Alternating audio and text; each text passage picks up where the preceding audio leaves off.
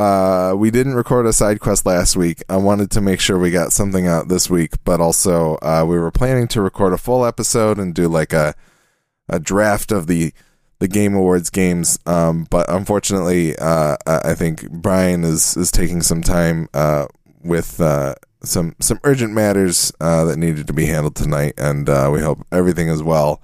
And we will come back next week to discuss the Game Awards in earnest instead of drafting games, and uh, and it should be a fun time. But I don't know if you had any topics. I have a couple potentials. We could talk more about 3D printing drums. How did it go? What do you mean? Well, you, you printed a drum I did. shell. Uh, so I and that came about because Corey had sent me a video of a guy who had 3D printed a drum, a snare drum on Reddit. And he was like, "Look, man, this guy's doing two things that you love to do and combining them into one thing." And I was inspired to 3D print a drum. So I modeled one using my iPad, which again, amazing in and of itself to be able to 3D model something on a tablet computer that I hold in my hands instead of having like some ridiculous workstation to like 3D model something in. Yeah, Um, Mr. Resnich's class. yeah. Pour some out. yeah, Darth Vader, as they called him in my day. Um, that man was so nice, and people were so mean to him. I feel so bad. yeah. Uh, He's a very nice guy. but uh, yeah, so I was inspired to to do that. So I went on one of the drum sites that I've bought in, or bought in, uh, who says bought that I've purchased uh, drum parts from in the past to repair my drum kit, and I started kind of choosing hardware like what would I want to put on this drum just so I could understand some measurements for like hole placement and things like that. Figured it all out, did the math, figured out how to model it, did all the cuts and everything. Um, it took about six, uh, six and a half hours or so, almost seven hours to print the drum. It's a ten by, s- I'm sorry, ten by four.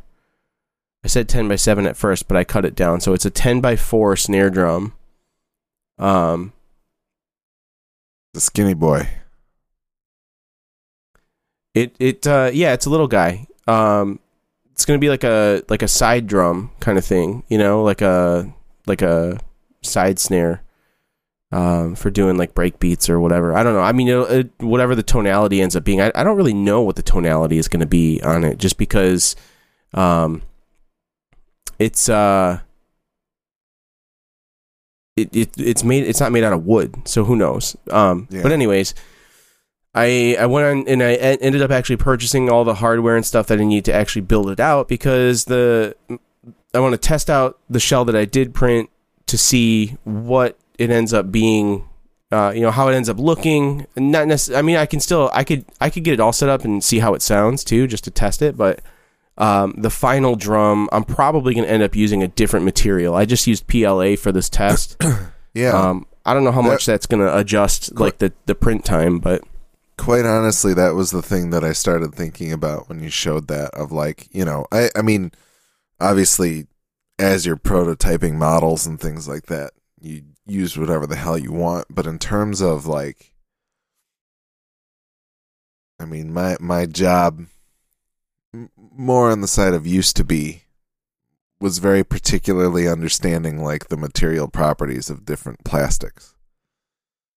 Yeah. and so like I'm curious in terms of the long-term durability of a drum kit of the materials available to you what has like the best impact strength, you know, would be would be kind of the the thing that I guess impact strength in terms of the actual playing. And then I think probably like uh maybe it would be like a creep because of like the way that the snare like the not the snares but like the hardware that actually clips in the holes that you actually drilled mm-hmm. where the the things that keep the rim tight on the skin the Right. lugs. the lugs yeah like where the lugs are actually interfacing with the material, making sure that that's not going to like rip a hole as you're playing it over time, that type of thing. But really, it just made me think of like, man, it'd be interesting to like print out the like ASTM and ISO standard test bars and actually do some sort of Tensile. tensile tensile strength and flexural strength and impact strength because I we have the tools to measure those. I could do that very I, easily. I don't remember which YouTuber did it, but I want to say it was um, Teaching Tech did something similar where he made like a like a hook shape and he was hooking it and like pulling it with different materials to like test the tensile strength. And like PLA is not strong. Like it is it's made out of corn basically if I'm not mistaken. Um okay. so it's kind of like a bioplastic in a way. Yeah. um it's not meant to be strong it's like one of the cheapest materials to purchase and use on your 3d printer and it's happens to be one of the most easy and forgiving to play with so that's why i have a lot of it um, yeah. but for doing like actual you know f- like parts that are going to be uh, in use you know for production i guess or however like you know actual manufactured 3d printed goods you want to use stuff like asa or abs which is Yeah. what you know abs is what is in most automotive plastics you know Yeah, that's um, like an engineering level plastic. yeah, For which is why they tell you you want to ventilate and everything when you're using that stuff because the fumes from it can be pretty bad for you. Um, but yeah, like it, it, the, that was I was thinking about the tensile strength of everything and just trying to figure out like okay, you know, is it is it gonna matter? And the reality is I don't know how much like you're not supposed to even on my current drum set. I or my my custom kit that I lent to Corey actually. I had over tightened the lugs in, into the shell, and it caused some of the lugs to bend inward. So the the post that's inside of the lug pulled the outer shell of the lug inward because I had over tightened the screws. So clearly, I put too much tension on that screw. Don't want to do that. So I'm not going to do that for these. Like I'm not going to tighten them that tight. Um, and then in regards to the lug holding the head on the skin or the, the, the head on with the rim on the drum uh i think for a snare drum that is the only drum where i would have a concern over tension and like tensile strength Yeah. but toms and bass drums tone, right? Yeah. yeah toms and bass drums it like it's gonna change your note but like no one is cranking their tom tom Yeah. unless you're a weirdo playing like if you're doing weird, it's not like a timpani where you're trying to get a note unless out of it. unless you're playing like some drum kit that has 15 toms and you happen to have one that's like six inches and is like really high pitched and you want it that way. Like I don't, I don't know. It, you playing some ridiculous prog rock band, you know? Yeah. Um, so I don't, I don't see it being an issue for the toms. It's definitely something I'd have to reconsider for a snare drum. And I mean, the the guy online did his in polycarbonate, which I could get polycarbonate. It is much more expensive and theoretically more difficult to use. Um, but my printer, being what it is, a Voron 2.4, one of probably the best engineered 3D printers in the world, I would think at this point, at least on a, uh, you know, uh, individual person grade level, consumer level product. Um, it sh- it shouldn't have any issues, Yeah. but I think um, I, I'm going to have to ventilate, which is something I haven't had to consider because PLA isn't terrible for you. It's not great, but it's not nearly as bad as as ASA or ABS or anything like that. And usually when I'm printing, anyways, I'm not sitting up in the room while it's going. I just let it go and then I walk out and you know whatever. But um, and that's the other thing is like I could I could keep these.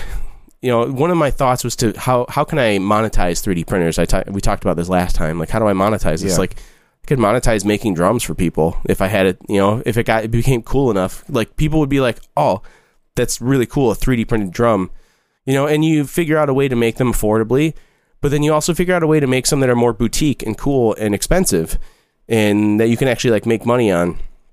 And you know, the snare drums could be you know, if I'm making a whole kit of these 3D printed drums, the snare drums might just be the drum that's made out of the nicer material, and anyways, and made to be able to withstand more tensile strength and stronger stuff because that's theoretically the drum you're hitting the most.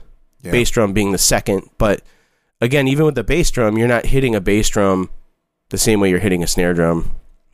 Yeah. So, um, yeah, just like I, as I'm as I'm sitting here modeling this thing and printing it off and everything, I'm thinking to myself like, oh, I could do something like the Tom's Shoes thing where I could sell boutique 3D printed snare drums and people could buy them, and then I donate a drum to a school, you know, or something Yeah. like that. Like, and I think like that's just I think the the idea of like I think there's a lot of people out there that think of it like oh I buy a drum set right you get a set of drums but once you get into that echelon of like oh I actually play drums there's so many people that have like a snare that's specifically like this is the snare that I want and it might not Well, have even- the shell like the other even drums just in my set recording studios in general will have Yeah. multiple snare drums on hand. They may have a house drum kit. Frankensteins, yeah. they may have like a house drum kit or two or three, but they will have like a wall of snare drums, like the big studios will. You know, depending Yeah. on the sound that you want, different metals, different woods.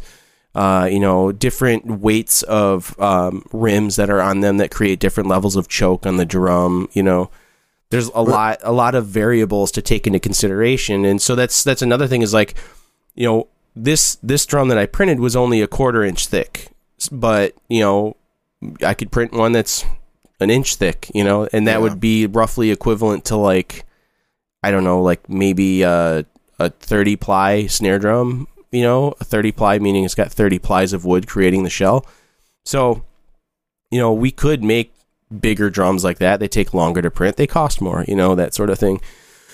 But yeah, Well, it, like I mean, I mean to say, like, I think it's scalable in a way of like, oh, if you just start with a snare drum and then maybe eventually you move to a full set for like people who want to pay a high premium or something. Yeah, like for just, sure. Like, but I also Yeah. don't know if like you want to have a 3D printed drum kit necessarily as like your main kit that you play with like at big like this isn't you're not playing an arena rock tour with a 3D printed drum set or maybe you are. I know the drummer from Panic at the Disco has a 3D printed drum, snare drum that he uses on tour. Like well, and I mean, who knows? Like sometimes even like if your if your drums are triggered live anyway, which I don't know if who does that. Somebody probably does. Uh, kind of yeah.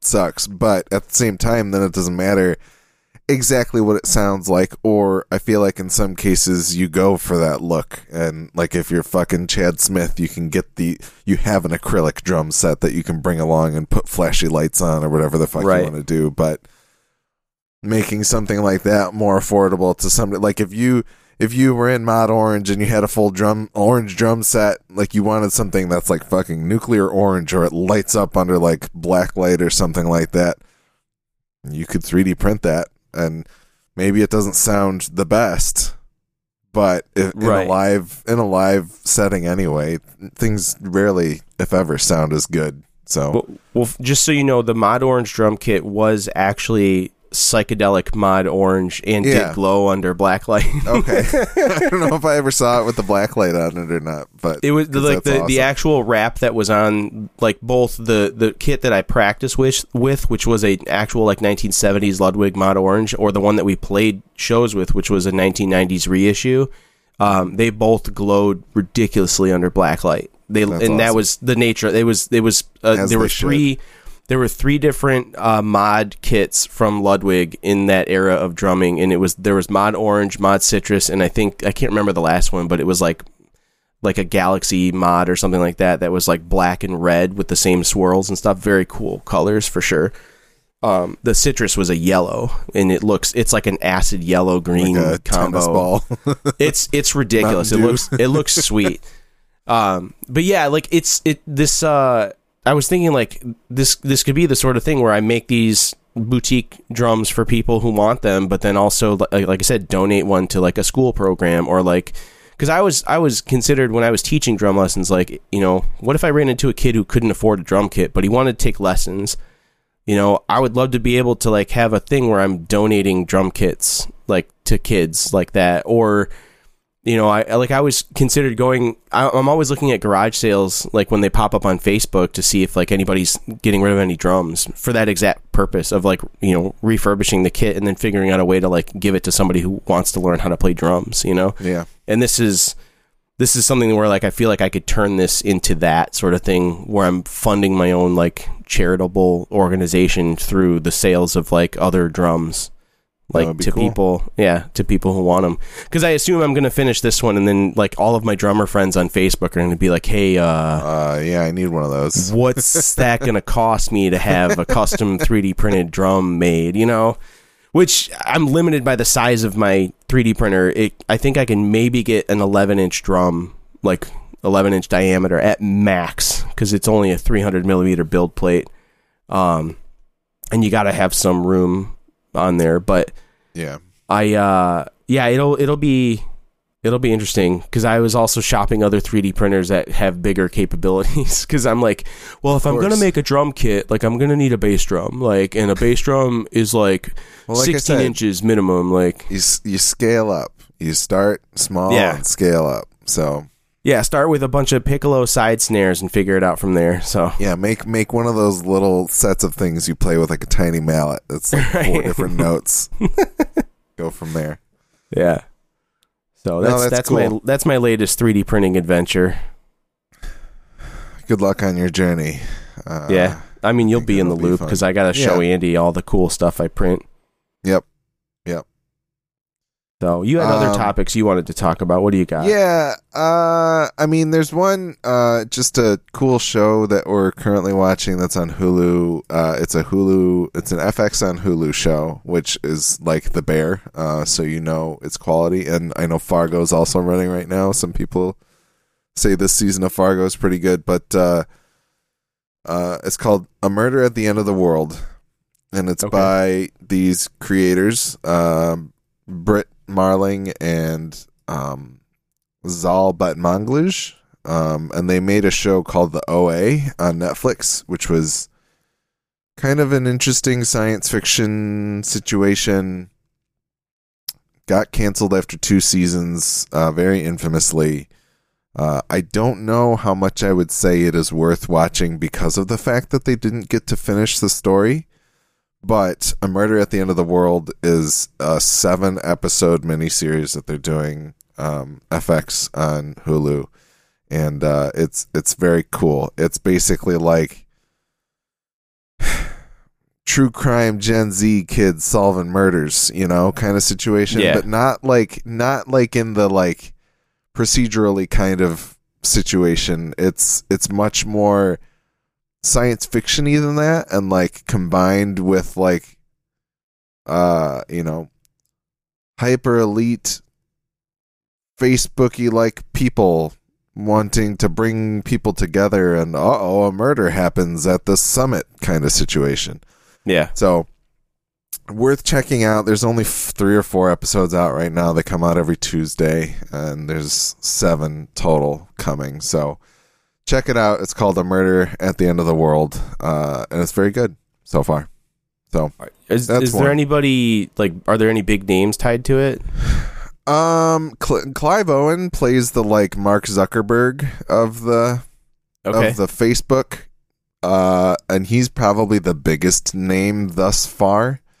Um, Brit Marling, who's one of the creators, also plays a role, and she played a role in the OA as well. And um, I, I like her quite a bit, and and she's notable for like she's got very high science fiction type stuff that she likes to write and make and produce. Um, and so I like a lot of what she likes to work with. The only other person who's like kind of known as Emma Corrin, she played Diana in like season four of The Crown, I think, or season three of The Crown.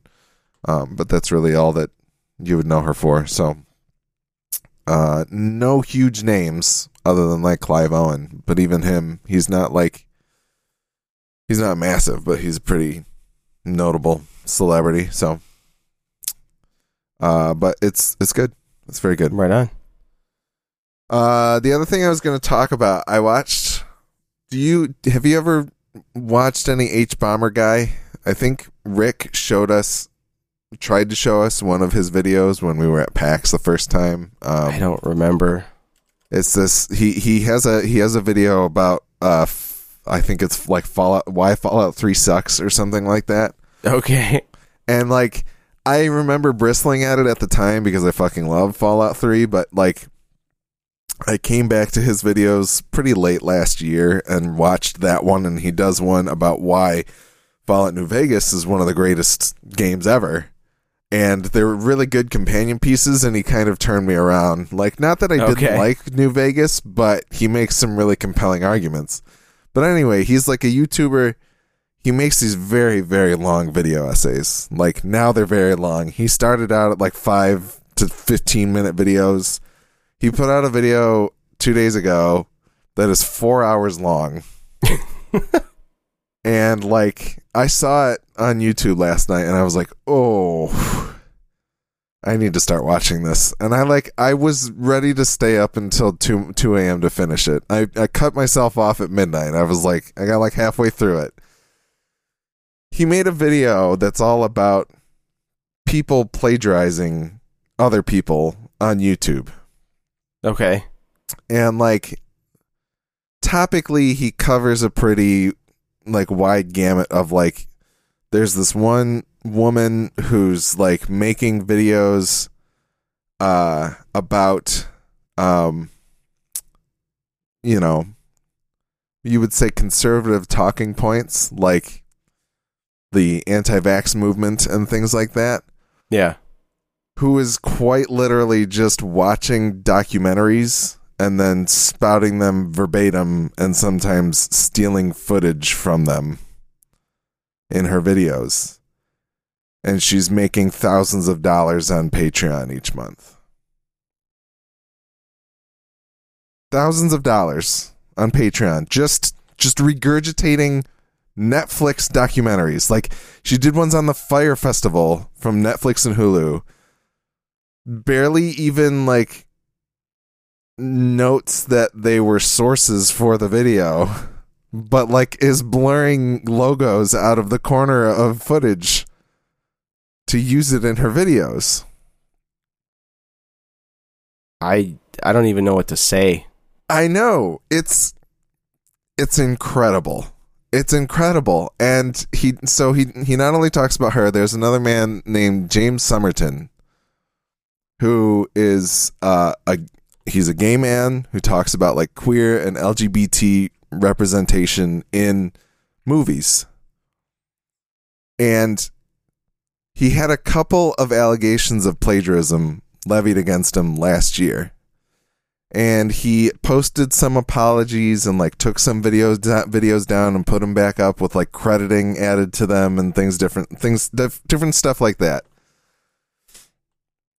He spends 2 out of the 4 hours of that video showing a fucking CVS receipt of how much plagiarism this guy has committed on his YouTube channel. Like simply just let me take this phrase he said and throw it into Google, and I've found the original article that he's plagiarizing.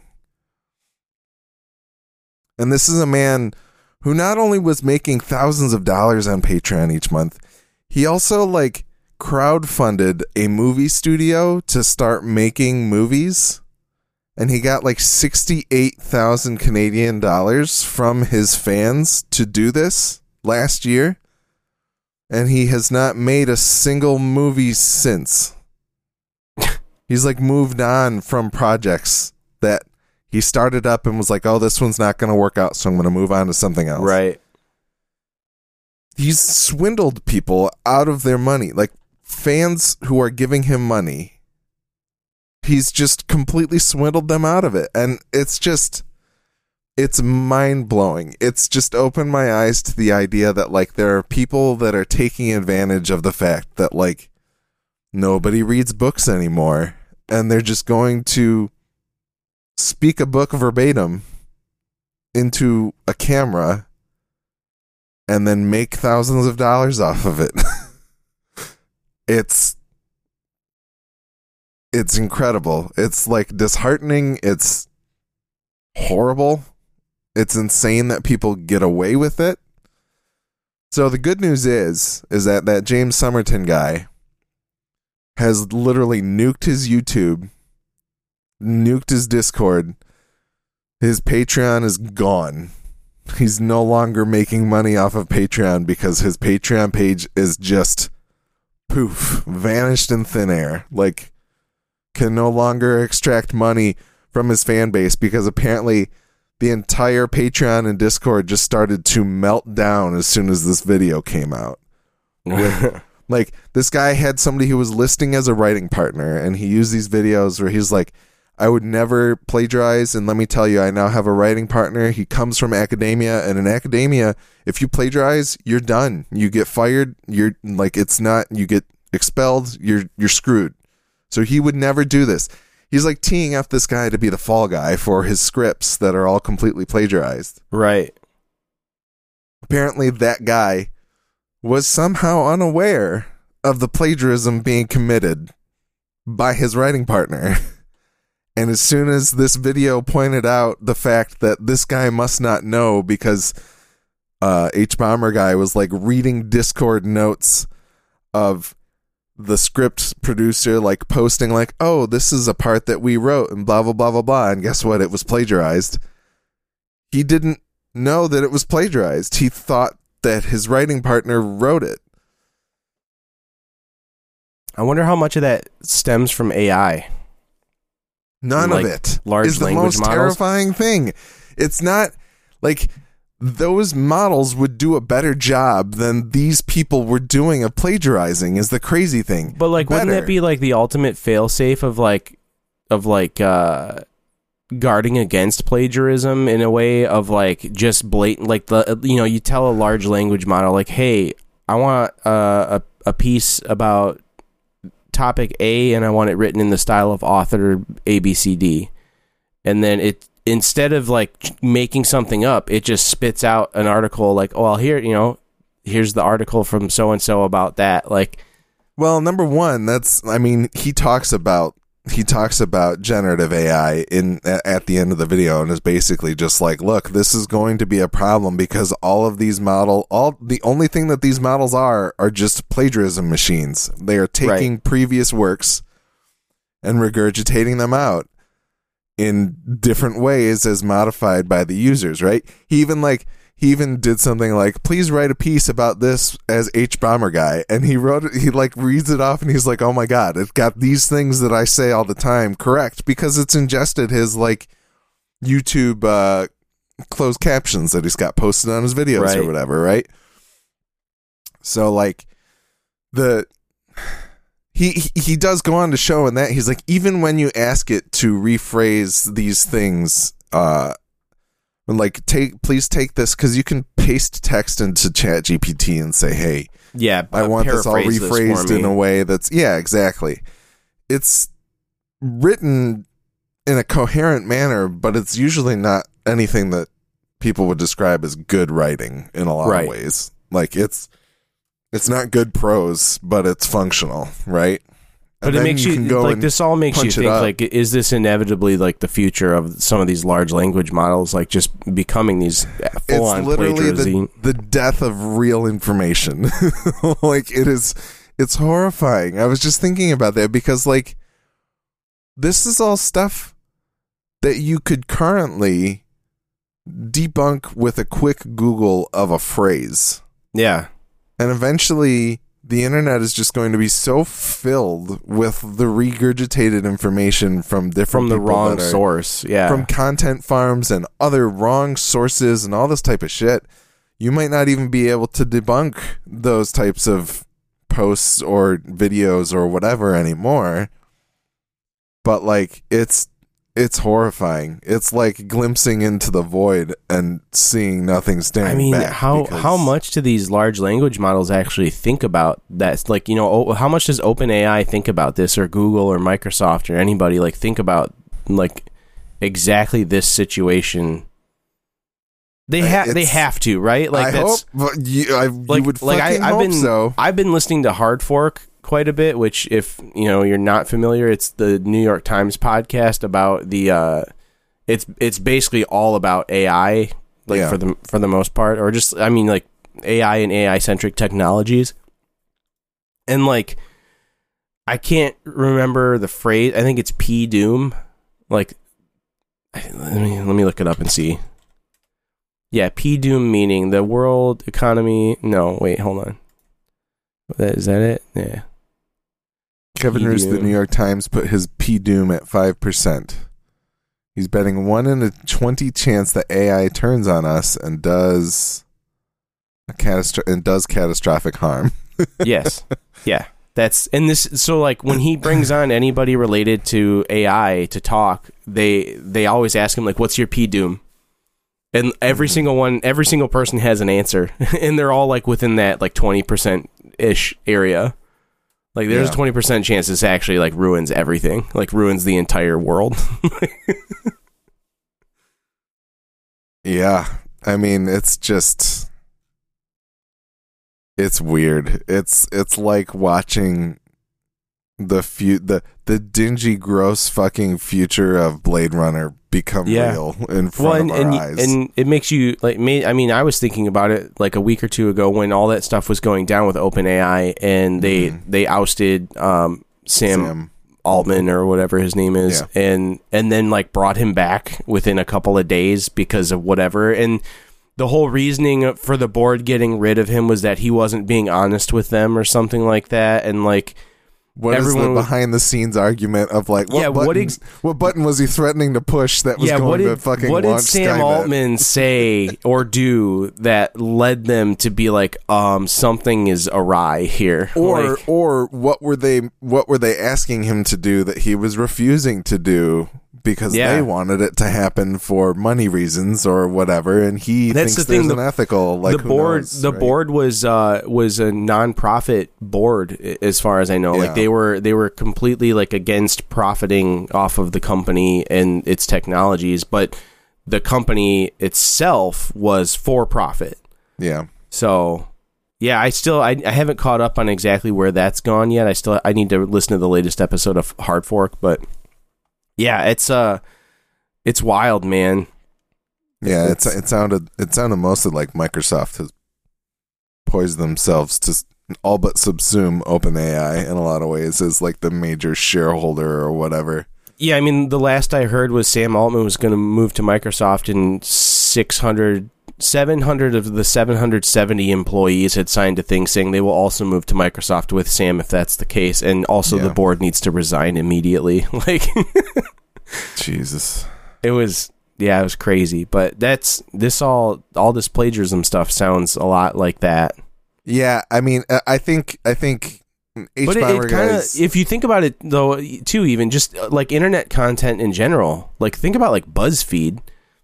Like BuzzFeed for the longest time, and I haven't read anything from BuzzFeed in a long time either. But in general, their whole shtick was, okay, let's comb Reddit for a topic, and then we're gonna take, take all the of the top twenty responses and and we're gonna post that as like a as a top twenty list on BuzzFeed, and it becomes a Facebook like you know fucking slideshow. Yeah, Yeah. yep.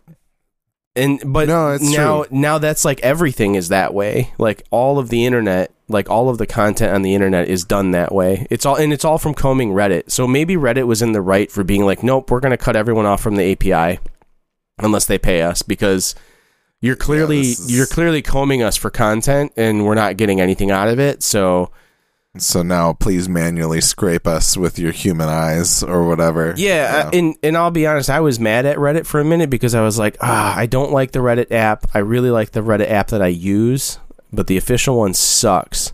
yeah, Um, and then my my Reddit app that I use, Relay for Reddit, was like, listen, um, it's ninety nine cents a month if you want to use our app. Like, and it, and they gave you a meter that tells you based off of your API usage, like how much how you would have. You're costing? Yeah. like your return on investment. and, and they were they were like you fall into the 99 cent like uh tier and i'm like i can handle a dollar a month for reddit like i get enough Yeah. enjoyment out of reddit that it was totally worth it so yeah I- like but I that's miss, I miss mine. Apollo never came back, unfortunately. But yeah no that's that's a shame. Because that was Um, everyone's favorite. yeah, but yeah it's uh that's crazy man. I don't know if i have have it in me to watch a four hour youtube video. I don't think It- i have that. You know what? The one the one thing that I will say and one that I think you would enjoy more if you do end up taking any sort of um look down the rabbit hole of hbomberguy. Um let me take a look so I can find the title. The one that he put out last year was the one that actually like hooked me. Then made me go back and reevaluate the Fallout ones. Um he's got it's a two hour so this is half of it it's a two hour two hour video called roblox underscore oof dot mp3 and it is two hours about how do you remember that show do you ever remember the show on g4 or uh, tech tv called the electric playground No. Okay. It's this like it's a weird it's a very it was a very weird show. It was two guys that were reviewing games. One of them was Victor Lucas and the other was Tommy Tallarico. Okay. And like Tommy Tallarico is this like dude who was known for working on uh let me see what his Wikipedia actually says he's known for. Uh an American video game composer, musician, television personality, live show creative director, and producer. He's the creator of Video Games Live, that like concert series okay. that where they play video game music in front of you live. And um he uh this hbomberguy video is all about how he claimed that this very popular oof sound in Roblox was actually a recording that he made for the game Messiah.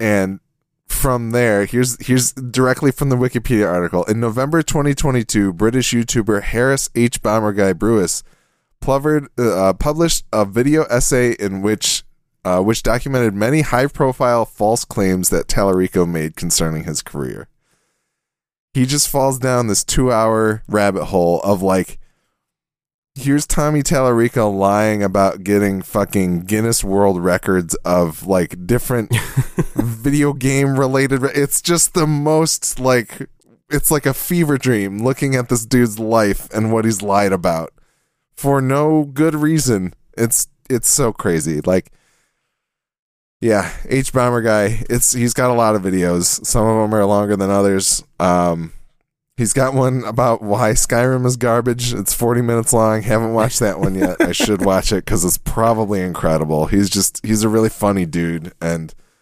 honestly, like his videos, he's like posting videos less and less often, and they're getting longer and longer, and they're becoming more and more important to like actually Pay Like- attention to. yeah, it's it's crazy. It's incredible. So check out Like like Guy how if you much of haven't. it is meant to be like satire and then how much of it is like you know, I- honest like journalism, I guess. I don't know. What that's would the you thing. call it? He's Like- up like he he gets to a point in this most recent one where he gets very serious and dour about it, and that's not normally his voice. But I think he he found himself so far down the rabbit hole of YouTube plagiarism that he realized he's arrived in a place that's very like precarious and like scary and people should be aware of and like all this type of stuff. He's usually a very like I'm just gonna fucking make fun of this dude who's like upset that his oof sound made it into Roblox from Messiah, Right. which came out 20 years ago. Like who cares? So he's very much he has that tone, but I think he's he's gradually like finding his way out of that tone into like much more like what the fuck are you guys doing? Like I mean, I can't believe he's got. So when I look at it, when I look at his user page on YouTube, uh, the for you postings, so like curated for me, number one is the plagiarism in YouTube video, then Fallout New Vegas, and the plagiarism in YouTube video in two days has amassed 3.8 million views. it's incredible. And two It's years ago, when he posted the Fallout New Vegas one, that's been two years now. It has amassed 9.7 million views. Yeah. So clearly this this one this plagiarism one is spreading a bit He's- faster. He's got a trajectory for sure. No, and I forgot to mention one of the fir- the first thing that he brings up in the plagiarism one. Do you remember the dude who was working at IGN who was found to have plagiarized his Dead Cells video review? Yes, I think we very briefly talked about it. Yeah, the yep. first his first subject of takedown is that guy. and then he and then he heads to the anti-vax woman who made the Fyre Fest documentaries as well. And then he ends up on um on, on the the the dude who talks about LGBT in film. And it's just uh yeah, it's it's a it's quite a long 4-hour journey, but I think it's very worth it for where it goes and it's just the brazen fucking plagiarism that's happening in front of people's eyes is just staggering. It's crazy. I was uh, I could not it was so hard for me to stop watching it last night, but I did cuz I'm an adult and I need to wake up and do things in the morning. But Yeah, I don't I don't know when I'll have the time to watch this stuff, but I, I I'm intrigued to do so now. I'll have to figure start that with out. something small. Yeah, honestly, start with some of his. I mean, shit. honestly, I, I pay for YouTube Premium, so I could just put it on like a podcast and listen to it. Like, how much? how important is the video? Like, I'm assuming not terribly. that's a lot of what I like. I that's how I listened to a lot of that video this morning, and it works okay. But there are certainly times where I'm like, oh, I got to rewind and look at that because I want to see the shit that he's highlighting. This one works a lot really well because it's mostly him playing video clips of these people talking and then literally just highlighting the entire page of a book that they're fucking plagiarizing, and it's just. Yeah, so that one, this one you can kind of listen to more than others, but Okay, yeah, I'll, I'll have to I'll have to check it out. Yeah, I think it's it. it I- don't know if you need to start with the four-hour one. You could go back to the Fallout one and maybe Yeah. see how you feel about his style and everything. But That um, that might be a little rough. yeah, the the the Fallout Three one is is still ninety minutes long. But there's other ones on here that are like forty minutes. So yeah. Anyway, I also I just I wanted to mention the Codeseven album too. yeah. Did you give it Uh, a a full I, listen? I've listened. I've listened to it a few times now, and it is very good. It is not Dancing Echoes Dead Sounds, but it it's uh it's cl- clearly built off of that. Mhm. But it, it definitely has a more I'm gonna call it ominous tone. Like it's not as like there are there are songs on Dancing Echoes Dead Sounds that are very uplifting and like Yeah. they just like they they physically like do something to you they make you want to just like you know I, I don't even know I, uplifting is the best word i could come up with but i don't feel like this album which is called go let it in uh, by Codeseven is the same in that regard i don't feel as though it's uplifting per se but i think what they're doing musically is very good and interesting. I also think my only like negative criticism, because I'm not going to call anything I previously said negative by any means, but my only negative criticism is I think the singer, his name's Jeffrey Jenkins, if I recall correctly, uh, who and he's been on a, a few other podcasts talking about the new album and aliens and things because he he believes he's seen UFOs and stuff, which is crazy, but. Um, Must be good pals with uh, Tom DeLonge. Yeah, probably. I don't I don't know, but um the negative thing I will say is is I feel like he feels the need to always fill some of the space with vocals.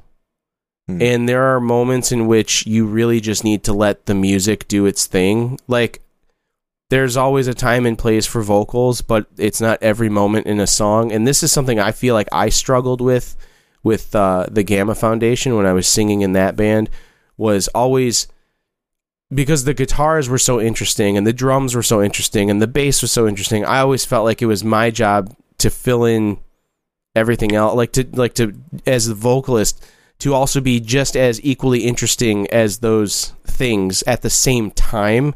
So you always had this weird competitive like nature of like layering different elements of music. And I feel as though he kind of is doing that in this hmm. when there are moments where he should just let the music breathe and and he should just l- like take a step back. But beyond that it's very good. The art direction for all their new merch and the album itself is awesome. Um, I haven't actually cracked the vinyl that I got out of the case to see. I don't even remember which vinyl version I got. I know they Yeah. released like three or four different variations um, with colorings and things like that. But uh, it's cool. It's it's a good album. It's worth a listen for sure. Um, and it kind of got me falling down this rabbit hole of listening to other like early 2000s bands members talking about their like you know touring experiences and things and again i listened to jeffrey jenkins talk on a podcast which i again i can't remember the name of the podcast now because it like it was it was some weird alien dude podcast where they were they were just excited to have the guy from Codeseven on um but i i started listening to a podcast called Was it Pure Pleasure? No, Pure Pleasure's the newest one that he's he's on. Uh, but I have that in my queue to check out his episode of Pure Pleasure. There's another one called what is this one? Welcome to the Scene, and they've got a dude from American Football on there, and they've got Jolie Lindholm from The Darling Fire, who I've spoken about here, and Jason Gleason from Further Seems Forever on an episode, and Josh Hagquist from The Beautiful Mistake, which was a band I was obsessed with in like 2003 and then uh, Joe Mustin from Beloved, and I don't think anybody knows who Beloved is except for me and like one other person. Like, like I, I know very few people that know that band. Um, but it kind of got me like I, I like listening to these stories and things, and and that Welcome to the Scene podcast. They had one of the guys from Hopesfall on, and Hopesfall is one of my favorite bands. And uh, talking to him, like he's he was one of the guitarists, and and and I got to hear how the band fell apart originally and Yeah. it would like I I never really knew what had happened, Yep. but it was really cool to finally hear him be like, "Yeah, no, the last straw was when the label told me I couldn't have my favorite song on the album," and he's like, "That's when I was like fucking him out," and I'm like, "That's." I would leave for the same reason. Like I would, I would cancel. Like I would just, I'd drop my label in a heartbeat if they told me I couldn't have my favorite song on the album. So I don't blame that guy for doing that, you know. And it was just cool to hear him talking about it. So, uh, yeah, check out some of those other podcasts and listen to those if you're into the early '90s, like screamo, post-hardcore, hard, you know, hardcore metalcore scene. I guess. Um, again, pure pure pleasure is one of them. Uh, Welcome to the scene is another one, and then I I gotta find this other. It, it's like I can't remember what it was called. It's like it's like some weird like Grubcast or something like that. I'm gonna I'm gonna find it Bo- right now. the. Bogcast was one that I. Yeah, maybe that's at the Bogcast. Yeah, that sounds about right. Let me see if I can pull it up in their in their page because they posted about it a few days back. I think it was Yeah, the this is. Bogcast. This is definitely. yeah, you talk about the aliens and shit. I just see the. I'm gonna share my screen with you right now. this is their YouTube page. because it's ridiculous. Yeah. Look at the banner at the top. yeah, Everybody go to youtube.com slash the bogcast. B O G C A S T. yeah. Well, it's and what the only re- like it's. I'm glad this put me down this uh, this rabbit hole of, of listening to these sorts of podcasts because it uh it's allowing me to um. That's incredibly distracting. Listening to that YouTube video go at the same time. Uh, it's allowing me Oh, to sorry. find. I did not. It, that's not even playing for me. it was auto playing for me. I could hear everything. It was driving me nuts. Uh, but I'm glad Jeff Jeff did this other podcast, Pure Pleasure, which I haven't listened to yet. But I'm hoping this guy, who, if you look at Pure Pleasure's like episode listing, they have hundreds of episodes with all kinds of great bands, and um. I'm hoping they're a better interviewer than the alien dude. Is all I'm or they, because they care. They care more about the subject matter that you do. yeah, the alien guy wasn't really drawing out any of the information I wanted to hear about, you know, the rescue, their pre their their you know, their first full length. Like he he got out of them like, "Oh, you used to be a hardcore band and you put out like two albums as a hardcore band and then you put released this other album called The Rescue and it wasn't like that." And he like he just didn't pull out any additional information about like I want to hear about like what it was like recording that album and like when you toured for that album what was it like and things like that. So uh, I'm hoping the Pure Pleasure podcast oh yeah, is more see, like that. I see Josh Eppard and Travis Stever of Coheed fame. yeah, there's uh, some Pure there's some good they've he's he, he's interviewed a lot of really cool people So I'm excited to listen to that one. Schuylar Croom from He Is Legend. I don't know who that is in He Is That Legend. I'm pretty but- sure that's the singer. Okay. Um, but yeah, and and the uh, here's the scene or whatever that one. What did, what did I call that one, podcast? Here, where is it again? Welcome- welcome to the scene. Yeah, the the guy who uh, is the host of that, I believe, is like a psychiatrist of some sort. Hmm. and he hasn't done very many episodes. It's only been around since like May of of uh, 2022. Um, Licensed men- mental health therapist Jeremy Houtsma. yeah, but like that's so. If you think back to that era of music, that's when a lot of this like, um, there was a lot of like talk about suicide and like self harm and things like that. And it was very big in that scene. You know, To Write Love on Her Arms was an organization that kind of grew out of that scene of music. Yeah. Um, a lot of their marketing and promotional materials looked like scene marketing and promotional materials. A lot of the bands were promoting To Write Love on Her Arms and all that stuff. Um, and so I find it interesting to have someone who, you know, th- this host is, I think, my age, roughly. So 30, between 37 and 39, I'm assuming. And he grew up in that scene as part of it and is now like interviewing these bands from that scene. And he had, he, like, in the episode I listened to with the guitarist from Hopes, Hopesfall, it was his first episode that he did.